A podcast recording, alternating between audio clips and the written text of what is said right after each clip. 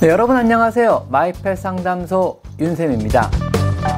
치료는 거의 불가능하고 100%에 가까운 취사율을 보인다는 게 문제입니다. 현재 백신이 나와 있기는 하지만 이 백신 자체가 효과가 있다고 믿는 수의사들은 그렇게 많지는 않아요. 그런데 요 근래 치료 제한 얘기가 슬슬 나오고 있어요. 오늘은 고양이에게 가장 치명적인 질병 중 하나인 전염성 복막염에 대해서 한번 알아볼까 합니다.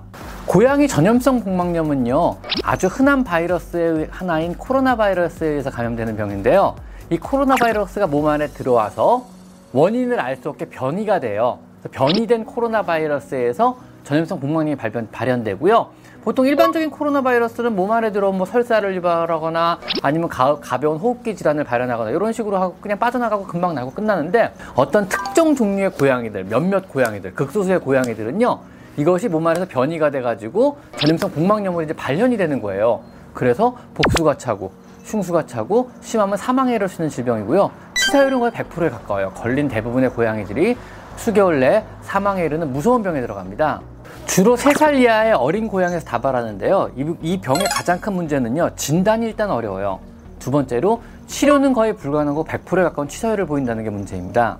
그리고 효과 있는 예방약 또한 개발되지 않았고요. 현재 백신이 나와 있기는 하지만 이 백신 자체가 효과가 있다고 믿는 수의사들은 그렇게 많지는 않아요. 고양이 전염성 공막염의 진단이 어려운 이유가요. 첫째로 바이러스 자체의 검출률이 굉장히 떨어질 뿐더러요. 코로나 바이러스 자체는 검출을 잘 할 수 있는데 문제는요 정상 코로나 바이러스와 변이된 코로나 바이러스의 차이를 우리가 미, 그 미묘한 차이를 우리가 아직까지 알아내기 힘들기 때문에 그래요. 그래서 코로나 바이러스가 검출이 되더라도 이게 정상 코로나 바이러스인지 변이된 코로나 바이러스인지를 우리가 알 방법이 없는 겁니다.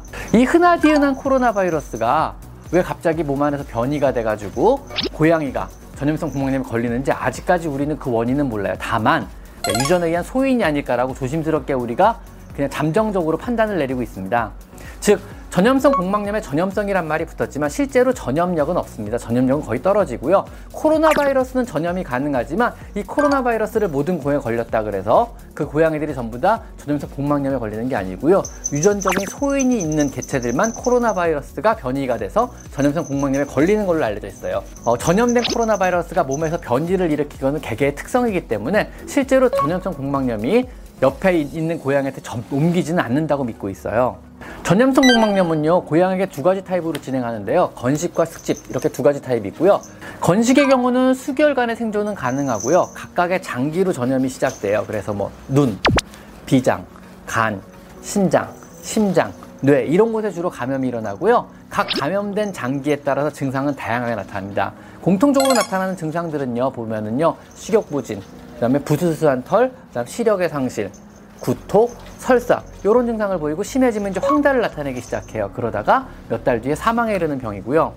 습식 형태는요 대부분의 복수나 흉수를 주중으로 해요. 갑자기 배에 물이 차거나 폐에 물이 차게 돼요. 그래서 보통 두 달, 한 달에서 두 달 내 사망하는 병이고요. 외부로 보이는 증상들은 대부분 호흡곤란을 주중으로 해요. 그다음 황달을 주중으로 하고 식욕부진, 설사 이런 거를 주중으로 해요. 그다음에 발열이 계속 지속되고요. 낫지 않는 발열이 지속돼요.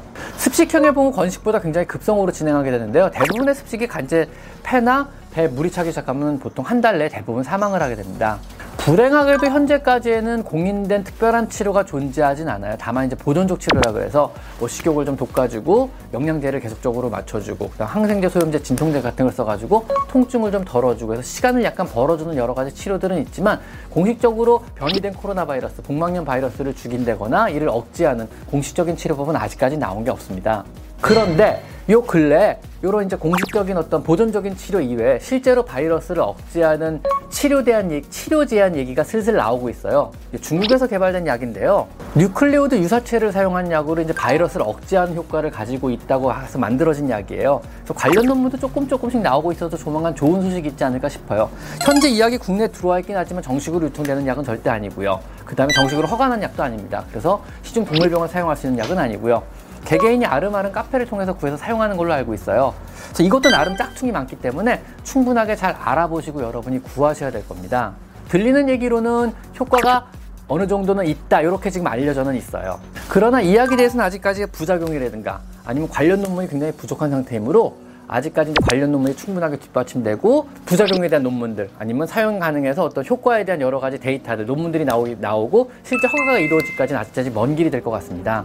하지만 나름 기대를 좀 걸어볼 만한 약이 아닌가 하고 생각이 듭니다. 전염성 복막염에 대한 연구는 지금 현재도 전 세계적으로 되게 활발하게 이루어지고 있고요. 관련된 논문들도 굉장히 많이 계속 나오고 있는 상태예요. 전염성 복막염에 걸린 고양이들에게 조만간 좋은 소식이 있지 않을까 조심스럽게 기대를 해봅니다. 혹시라도 포기를 안 하고 치료를 결정하셨다면요 충분하게 알아보시고 신중한 결정하시기를 어, 꼭 부탁드립니다. 지금도 전염성 복막염과 싸우고 있는 고양이들과 또 그 가족들을 진심으로 응원드립니다. 자 오늘은 여기까지 마이페 상담소 윤쌤입니다. 감사합니다.